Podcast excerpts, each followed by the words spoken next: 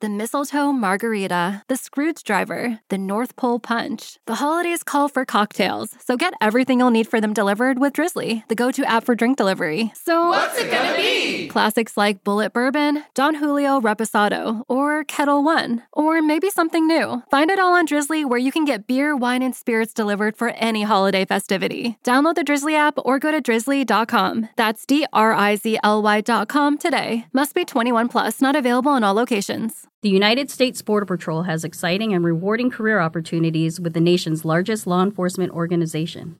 Border Patrol agents enjoy great pay, outstanding federal benefits, and up to $20,000 in recruitment incentives. If you are looking for a way to serve something greater than yourself, consider the United States Border Patrol. Learn more online at cbp.gov/careers/usbp. That's cbp.gov/careers/usbp. Welcome into The Verge, a show which covers the Baltimore Orioles minor leagues. The Verge is part of BSL Radio. Baltimore Sports and Life is dedicated to analysis and discussion on the Orioles, Baltimore Ravens, and the University of Maryland. The site has a team of writers providing coverage of those teams and houses live streaming content weekly. Join the conversations at the message board, like BSL on Facebook, and follow BSL on Twitter. On Twitter. Want to make a podcast? Spotify's got a platform that lets you make one super easily, then distribute it everywhere and even earn money, all in one place for free. It's called Spotify for Podcasters, and here's how it works. Spotify for Podcasters lets you record and edit podcasts right from your phone or computer, so no matter what your setup is like, you can start creating today. Then you can distribute your podcast to Spotify and everywhere else podcasts are heard. Video podcasts are also available on Spotify. With Spotify for Podcasters, you can earn money in a variety of ways, including ads and podcast subscriptions. And best of all, it's totally free with no catch. Ever since we discovered Spotify for Podcasters, we feel like having options like video podcasts and Q&A lets us be more creative on another level. I highly recommend you give it a try. Download the Spotify for Podcasters app or go to www.spotify.com slash podcasters to get started.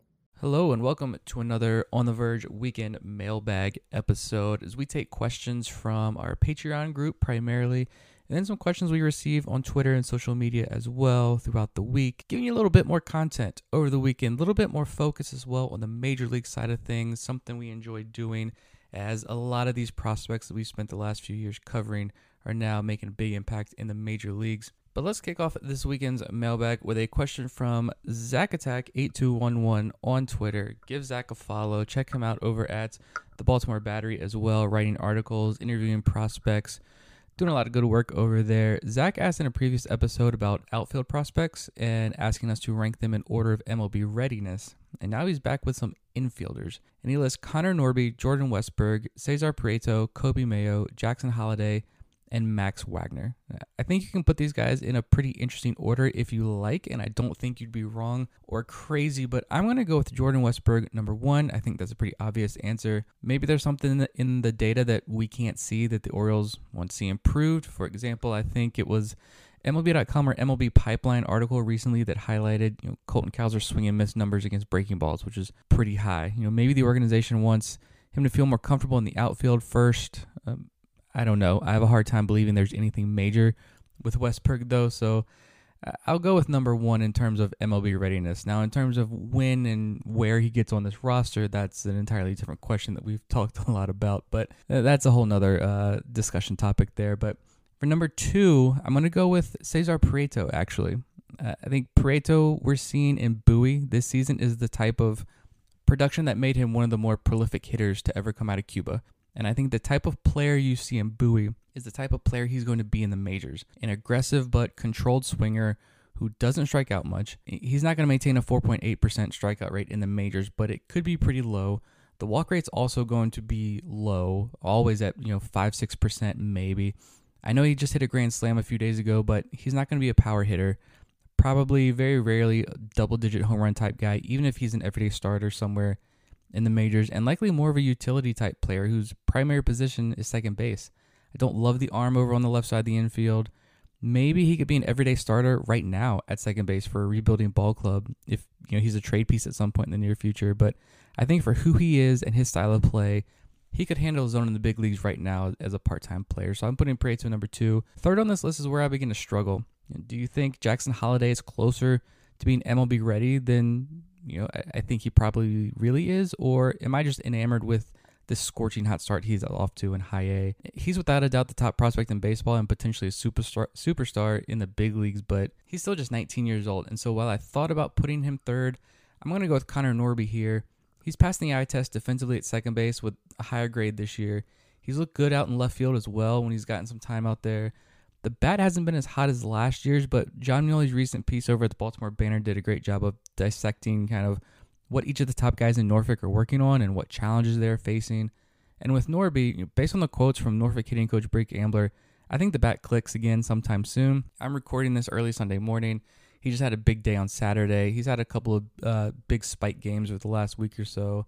I think it's just going to take some time, and that's okay. He's not Rule 5 eligible this winter, so there's plenty of talent in the major leagues right now. He can take some time to polish up his development in Norfolk if he needs to. Fourth on this list, I'm going to go with Jackson Holliday here. I think the eye at the plate, the swing decisions, the defense at short, the smoothness of his swing, it's all beautiful. You know, Gunnar and Colton Cowser have fantastic eyes at the plate, and I remember being at games when they were in the lower levels of the minors and, and their bats are just different. You could easily see the difference in how these guys attack pitchers versus their teammates. Holliday might be a step above them, to be completely honest. I just think he's 19 years old and still in high A. Yes, he needs to be challenged more, but he's still extremely young. So that's why I'm just going to knock him down a little bit on this particular list. Fifth, I'm going to go with Coby Mayo. Not a knock on him at all either. He's 21 years old, in double A, walking 15% of the time. 140 WRC plus, on base percentage hovering around 400. And that's 34, 35 games now into the season. It's been quiet because maybe because Kjerstad's hot start in Bowie and just this team not playing well overall. But Mayo is having that breakout that we talked about before the season started, just on a quieter note. last on the list, I'd go Max Wagner. Uh, he's just 21, a cold weather high school prospect out of Wisconsin who had limited playing time in college and was selected as a draft eligible sophomore. Had a tough April in high A, but he's on a roll this month in May. But still, he's got a long way to go in his development. But the ceiling is without a doubt deserving of his second round draft selection. So, good question. I like this list. I think it could give provide for some interesting conversation as well. Uh, next question here from Twitter. Andy on Twitter asks Will Josh Lester play for the Orioles at all this year, or is he mainly a trade bait type of player? Uh, I'd have to say that a lot has to happen and not good things for Josh Lester to play with the Orioles this season. If it's a drastic first base issue, I'm not going to say any names, not going to jinx anything, but I think Lewin Diaz would probably get the call first, but Lester's been playing multiple positions, and it's something on a recent game broadcast that was highlighted as a reason why Lester signed with the Orioles over other teams is that the Orioles told him that he was going to learn more positions and be a, a multifaceted player. Lester liked that. And so that's why he joined Baltimore. The desire to be better equipped at multiple positions. I think he probably realizes that could extend his career as well, give him more opportunities, maybe with other teams as well in future seasons. But I think he's just a really good depth option right now. The power he's showing, I know it's fun. I think he has 12 home runs now. But that's nothing new. He's been doing this in AAA the last couple of seasons. None of his numbers are really anything new, but I do enjoy watching him hit in Norfolk. But if he's in Baltimore's lineup at any point this season, I think a number of very bad things have happened. Uh, honestly, things I'd prefer not to think about. Uh, Kevin Brown here, not that Kevin Brown. I think we always have to reference that here, but Kevin Brown from Patreon asks, favorite location to watch the Orioles at Camden Yards? Personally, it's upper deck behind home plate for me. Yeah, I'm in agreement there. I like to be up high behind home plate. I just think it gives you this beautiful view of everything. You also don't get blocked by the taller person in front of you, like if you're sitting down low. I'm not a fan of sitting in the outfield seats. Third base side always just feels awkward at any ballpark to me. The problem I have though is my wife hates sitting up very high at any sporting event because she wants to be as close as possible. I always get stuck behind the six-eight giant who blocks my view. So I'm with Kevin on this one. Give me the upper deck behind home plate every single night. Uh, another fun question here from Tony in the Patreon group. And Tony asks, J.O. or Old Bay? Uh, sorry, Tony, but you asked the question on the weekend where the non-Marylander is answering question, and I actually had to Google what J.O. is. So if I'm if I'm being open and honest here, so I'm gonna go with Old Bay. It's a staple spice in my house. I enjoy it, but I'm a Virginian living up in the mountains, so I'll have to leave this debate up to Zach and Bob on a on a later episode uh, to discuss. Uh, Vivek has a, a couple questions here, but I'm going to take the college, the draft one up first. Vivek says six, seven weeks until the draft. Any names added to the list for the Orioles at 17? I think I mentioned this on the main show before that I had an entire database here of spreadsheets ready to go for the college season. I was fully prepared to take my love of the MLB draft to another level. After having to put anything baseball related that wasn't Orioles minor league baseball, obviously on the back burner, while having two kids over the last couple of years, but turns out babies are a lot easier than toddlers. Toddlers are a nightmare. And on top of some other life changing uh, events going on since the start of baseball season, I was not able to devote the time to the draft that I wanted to, but I'm actually in the process of working on this again. I would love to record kind of a pre draft show or two over the next few weeks just to kind of highlight mock drafts that come out, talking about some some of the potential options for the Orioles in greater detail. But right now for this weekend, I'll throw out another name that we didn't talk about the other week when we had did a kind of a small mock draft roundup, but a name that I've seen connected to the Orioles here more recently is TCU's third baseman Brayden Taylor.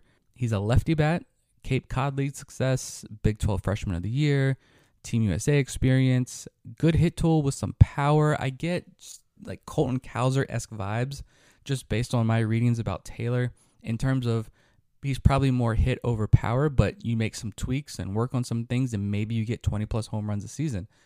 He has experience at short and second, and he's only 20 years old. I think I'm double checking right now. He actually turns 21 on May 22nd, so Monday. So 21, but still very young. Hit 17 home runs this season so far, 45 walks to 47 strikeouts. He's OPS in over a thousand. Young, above average tools across the board, projectable. Without diving into any batted ball data at this point, you know, Taylor sticks out as a very Orioles esque pick for me. Uh, going along with this question, Charles Brown on Twitter asked draft pick wish and draft pick reality. I think the reality is just based on where guys are going in reputable mock drafts right now, and, and it is still very early. It's still only May, but guys we talked about the other week, Colton Ledbetter out of Mississippi State, fantastic numbers, a very Orioles S pick as well. Brayden Taylor, who I just mentioned. Maryland shortstop Matt Shaw. That's been a guy that I've been targeting since you know, the beginning of the college season. He's mocked around when the Orioles pick. I think that would be a great story as well to bring him into the organization. Still very early, but I think the Orioles could grab a notable college bat at this spot who still has some clear upside. Uh, my draft pick wish, though, remains the same from back in February or March when we first dabbled in draft talk, and it's UVA's Kyle Teel.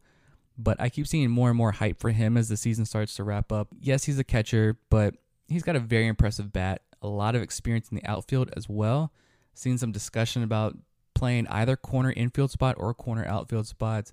I'm not concerned about the defensive position if the bat is as good as his is, which is has been unbelievable, and he's showing even more down the stretch here for UVA, as I believe they just clinched the ACC uh, regular season title. So he would be my draft uh, wish there. Uh, David here in Patreon group has a couple of questions. I'll start with this one.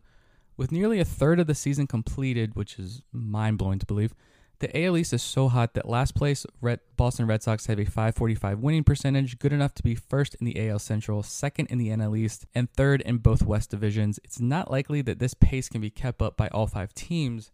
Of the five, which teams do you think can sustain this pace? Which do you think are mostly likely to fall off? And which are you not convinced on either way yet. Uh, I hate to question them here, but I do wonder about the Rays. I think the Rasmussen and Springs injuries were huge, uh, not only for many of my best ball teams, but for the Tampa Bay Rays. I know they always find guys who can excel on this team, specifically pitching. Tyler Glasnow now is on the mend, but can you rely on Zach Eflin, Josh Fleming, and Taj Bradley to be the workhorses you need through this division for you know, four more months? Again, probably stupid of me to question, but if there's another injury that hits this rotation, it's going to be pretty massive for this club.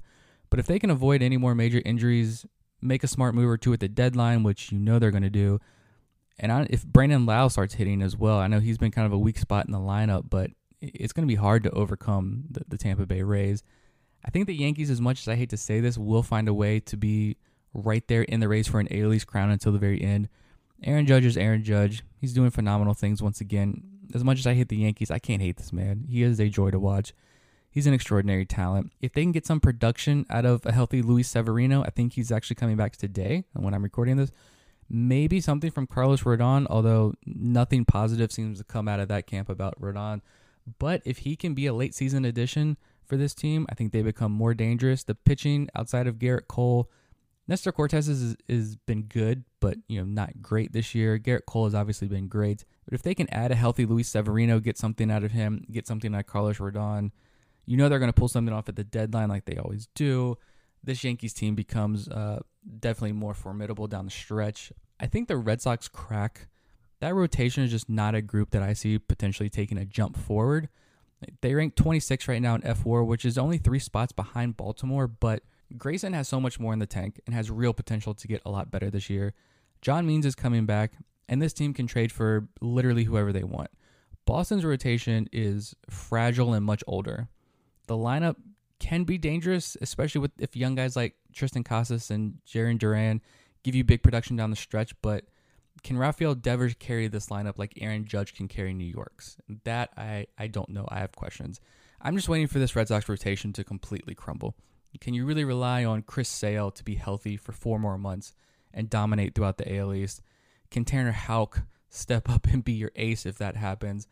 I, I don't I don't believe in this Red Sox team. Yeah. Lastly, Toronto is tough because I actually love this roster. I've every year I always love Toronto's roster, but looking at some of the numbers here now, I think Chris Bassitt may be overperforming a bit. Can you really count on Jose Berrios and Yusei Kikuchi down the stretch? I mean, Berrios, based on recent history, is due for a four war season. He seems to alternate one war season, then four war season, and this year he would be due to a, a four war season. He's already worth over like 1.1, 1.2 F war right now, I believe. But when he implodes, it's huge. I think Kikuchi is also overperforming right now as well. You have some lineup pieces that came out blazing hot, but seem to be coming back down to earth a little bit more. I think this team finishes in fourth ahead of Boston, but isn't going to do enough to get ahead of Tampa, New York, or Baltimore. So Rays, I think, can sustain a good pace. Not the historic pace early on, but a good pace. New York, I think, will maintain and could get better. Baltimore has the potential to add more firepower just internally, not even looking at external trades. Internally, they have some improvements that they're going to make as well. I think Boston falls off, and then Toronto hangs on for much of the year, but eventually falls off. Would be my predictions there. Uh, ben in the Patreon group, his question is hypothetically, A's move to Las Vegas, the Rays stay in Tampa, expansion happens in Nashville and Portland. How do you divide MLB division wise? Follow the East West format of NHL and NBA or the eight divisions of the NFL. I kind of like the eight divisions, four in each division idea. Maybe I don't know, Orioles, Nationals, Pirates, Phillies, maybe. I, I would like that division. Uh, winner of each division plus two wild cards get into the playoffs. I really don't have any strong opinions about expansion or realignment. I just think more teams are good. Set them up however you want. But you know, actually thinking about a little bit more here is seeing how this AL East plays out. Though it would be annoying to see to see a team with you know, an inferior record get into the playoffs because they play in a weak division over that better team, which would make the NBA style better. So truly, the best teams do get into the playoffs, but it's still only May. And as I just talked about, I, I don't think the AL East teams, all five of these AL East teams, stay as hot as they have been all year. So it may not even be an issue. Just give me more teams, make sure the best teams get into the playoffs, and let's watch some good baseball. Uh, question here on Twitter from Bird's Eye View Podcast. Shout out to those guys. Give them a follow on Twitter. Download their podcast. Make sure you're listening. Whom are you willing to trade for Lucas Giolito? Uh, I don't do the hypothetical trade scenarios. I stay away from those. I do not enjoy doing those. The response from fans are always the same. But I will say this I will say that from a prospect standpoint, every single prospect in this organization is tradable, I think, except Jackson Holliday. So, could Giolito be a target for the Orioles? Absolutely. He's having a great year. I think the White Sox pitchers Giolito and Cease. I talked about this on the last time I did the mailbag episode when somebody asked about potential uh, trade targets for pitchers. Cease is going to be interesting. Do the White Sox decide to just go ahead and tear everything down and trade Cease? Uh, I would take it. Uh, but Giolito is definitely having a great bounce back year. It would be interesting to see if the Orioles are players in that market. They can certainly outbid whoever they want. I want to combine two questions here because they're about Grayson Rodriguez and pitching development. A little bit K Swiss on Twitter asked us, uh, at what point do we begin to worry about Grayson and DL? Worry that Grayson and DL just aren't quite as good as we hoped. I can't push out memories of previous prospects like Bundy, Gausman, Arrieta, etc. At what point do you anticipate seeing something click for Grayson where he can at least avoid some of the big innings we're seeing now? I'm hoping around mid-year. On top of that, Vivek, a Patreon member, asked uh, and multi-time guest co-host here on the show. Vivek says, "Would you be able to highlight how starting pitching development takes time?" Examples: Dean Kremer, Kyle Bradish, Spencer Watkins, even Mitch Keller to kind of quell the Grayson Rodriguez concerns. So to to K Swiss's question there first, the DL Hall thing is becoming personally, I think it's becoming a bit exhausting. If I'm being honest, uh, these guys, as both Grayson and DL were coming up, I firmly believe that Hall's ceiling was higher than Grayson's, but the range of outcomes was much wider for Hall. Grayson had the higher floor, and there was always this big risk that Hall could not pan out. Now at this point, prospect fatigue for me is setting in pretty hard, and it it only gets worse when you see the flashes from Hall, and then he starts to make progress, and then there's a setback. Like right now, he was looking better in Norfolk, working deeper into games, lowering the walks, still getting strikeouts, still getting good ground balls, still pitching very well, avoiding a lot of hard contact. But now we're seeing this deloading process, or however the Orioles are describing it. So he can work on making up for training that couldn't be done with his back injury that happened before the season, which they are saying is the reason for this dip in velo. I don't think the door is shut on Hall becoming a good starter in the majors, but he's shown so many good things out of the major league bullpen that I honestly rather they just lean into that at this point. And it's not a failure if Hall turns into a dominant major league reliever. Disappointing, yes, but turning a high school pitching prospect with crazy command and control issues throughout his minor league career, turning him into a valuable arm in the majors, regardless of role, is a success. And the fact that it appears that Grayson could be a good starter uh, lessens that sting a bit more. And if Grayson and Bradish are in your rotation three years from now, and Hall is in your bullpen, you've developed at one point who were your top three pitching prospects into major leaguers, which would be fantastic. But to transition to Grayson, I think K Swiss does have a valid concern there when it comes to thinking back to, you know, Bundy and some other these former top arms in the system that didn't pan out in Baltimore. Some panned out elsewhere, some just didn't pan out in general. But I'll say a, a few different things first. Uh, I think it's become clear that Grayson, for me at least, when Grayson was became closer and closer to reaching the major leagues, I became more and more worried as the fears grew bigger and bigger in my mind. What if Grayson fails? A lot is riding on his success, and all the doubts and questions came flooding in. But the names rattled off in the question that you mentioned there were all part of a previous era, where we have heard horror story after horror story about the minor leagues and player development under the previous regime. I mean, some guys have come out publicly on podcasts and in interviews.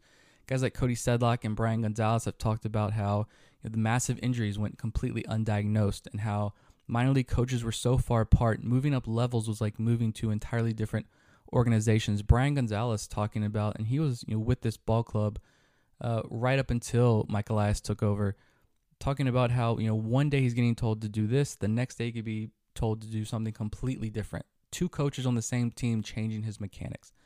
We've talked a lot about on the show about how this organization is one massive unit now from the DSL to the majors, all the coaches have their own twists and spins on things, but the overarching player development goals are the same. The lines of communication are open, they listen to players, dialogue happens on a daily basis. Just as much investment has been put into the men and women leading these prospects on the farm as anything else in the organization. And so all the players we've had on the show rave about it, and I truly believe the people behind the scenes here don't get enough credit. And that's going to help guys like Grayson Rodriguez. Like we're going to see the crooked number innings, we're going to see bad starts. He's a rookie in the major leagues. But as long as we see progression over the course of the season, I'm not going to be concerned. We're seeing the lethal changeup. We saw him go 10 scoreless with 15 strikeouts and back-to-back starts against Detroit. I know it's Detroit, whatever, but that's still a major league lineup. And on Saturday, he, he got out of some jams and looked really good, except for the home run that he gave up later in that outing. But Five innings, four hits, two runs, one walk, six strikeouts against a division rival gives your team a chance to win, which the Orioles ultimately did on Saturday. I don't know exactly when it's going to click for him, and it may not even be this year, but if he can work on that command, we see longer stretches in between those blow up starts. He gets more comfortable on a major league mound attacking major league hitters. He's going to be okay. This this unit, this regime that he's grew up in. I know he wasn't a Michael Elias draft pick, but he grew up as a, as a Mike Elias era prospect. He's got a good support system. Guys like Chris Holt, Justin Ramsey down in Norfolk. He's got Adley behind the plate. I'm not concerned about Grayson Rodriguez right now. But to Viv and to Vivek's point about pitching development taking time, it's very accurate. You know, I've watched a lot of a name that popped up to me, and I, I looked back at his numbers a little bit because I just watched him yesterday. I watched actually a lot of Logan Gilbert this year, for example. Had a 3.73 FIP his rookie year, was worth 2.2 WAR across 24 starts. Second year in the majors last year, FIP dropped to 3.43, was worth 3.2 WAR. This year he's got a 2.7 FIP and is already worth 1.7 WAR. You know, Corbin Burnes saw time in the majors for three years and was 26 years old when he had his breakout in 2021. Vivek points out Mitch Keller, he was striking out seven or eight per nine the last two seasons, had a combined 3.3 FWAR in 2021 and 2022. This year he's striking out more than 11 per game and is already worth 1.8 WAR. This could be an entire long podcast episode, but Vivek also makes good points about Orioles arm specifically, like Kyle Bradish. Michael Ash just talked about this the other day on a broadcast.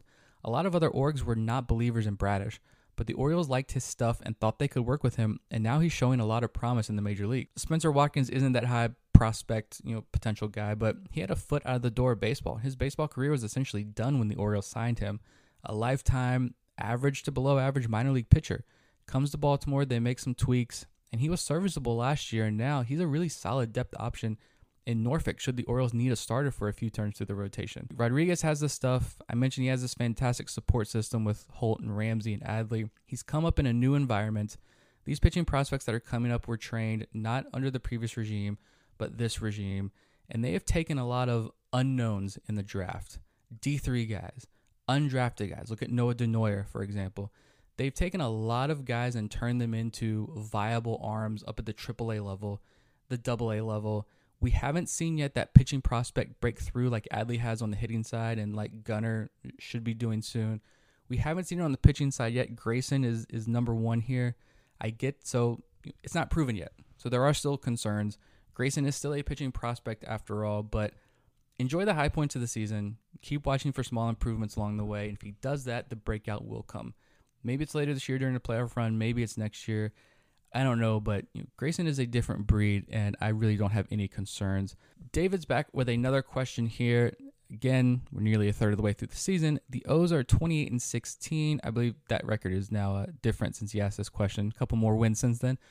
But second place in the AL East, there are a lot of complaints, worries out there. But obviously, with that record, most of them are just complaining for the sake of complaining. Amen. At this point, what items of this team should be genuine worries when looking at trying to make the playoffs? So I'm honestly not concerned about the lineup. I think people much smarter than I am have talked about Gunnar's early season performance and have said they are not concerned at all. So I have no reason to be concerned. He's already starting to turn things around and will only continue to get better and better. There are quality reinforcements in Norfolk right now that you can add. Jordan Westburg, Colton Cowser. Even if Mateo's bat isn't cutting it, you have numerous options you can go to. If there's an injury in the outfield, you have viable replacement options. I think there there are a lot of young pieces in this lineup who still have much higher ceilings, which is very exciting. And so I, I'm just not concerned with the lineup at all. Yes, it's not great. It's not perfect. There are some changes that need to be made. You know, runners in scoring positions, for instance. But let's let's see if these guys can can fix some of these issues as the weather starts to warm up and the season progresses. For me, it's it's the rotation.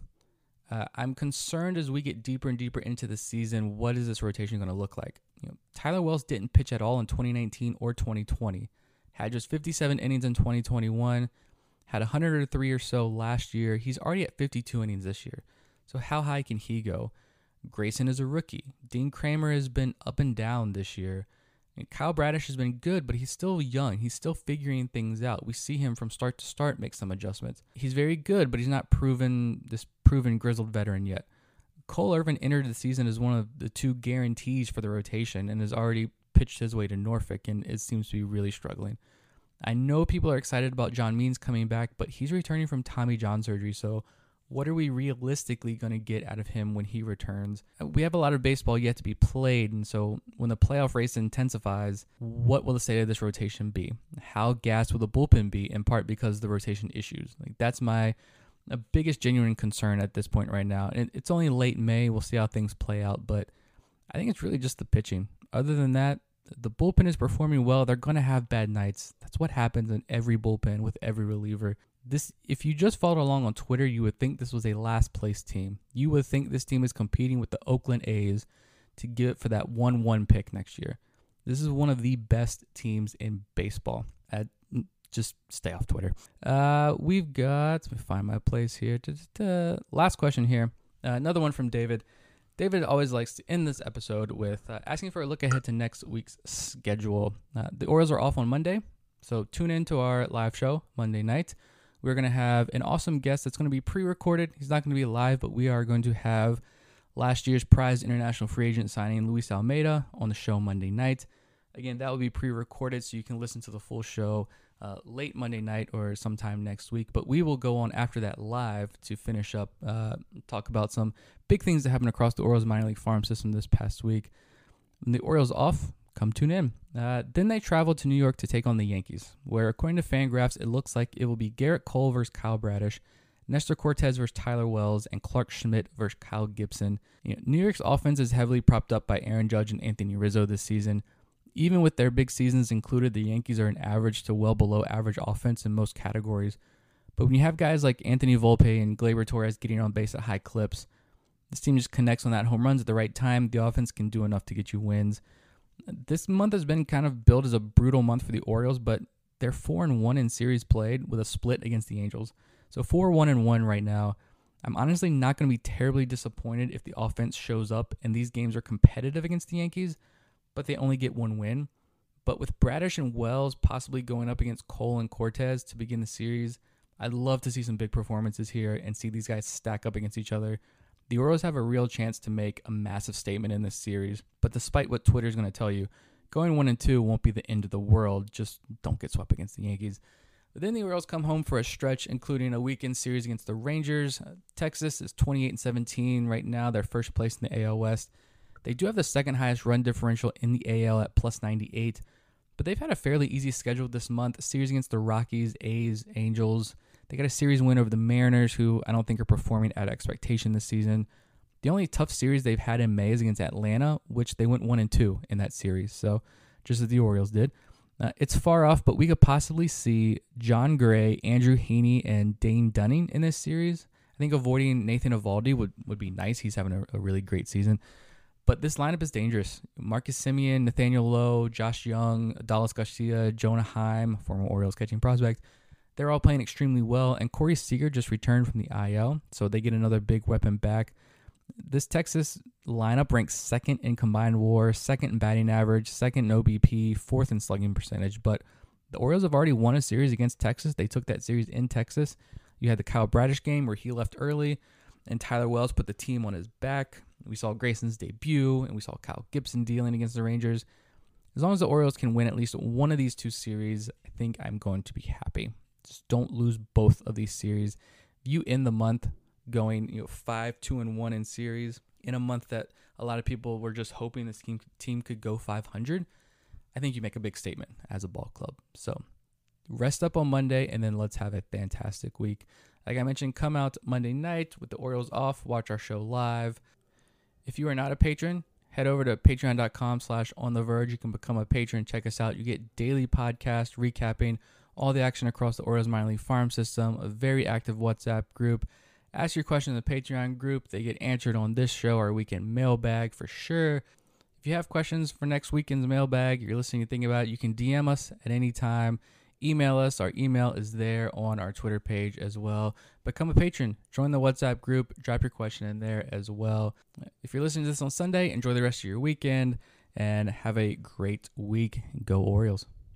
That'll do it for this week's episode of On the Verge. Be sure to check out our Patreon page where you can help show your support for the show and get bonus content, including monthly top 50 updates to our prospect list and daily game recaps during the season, and much, much more.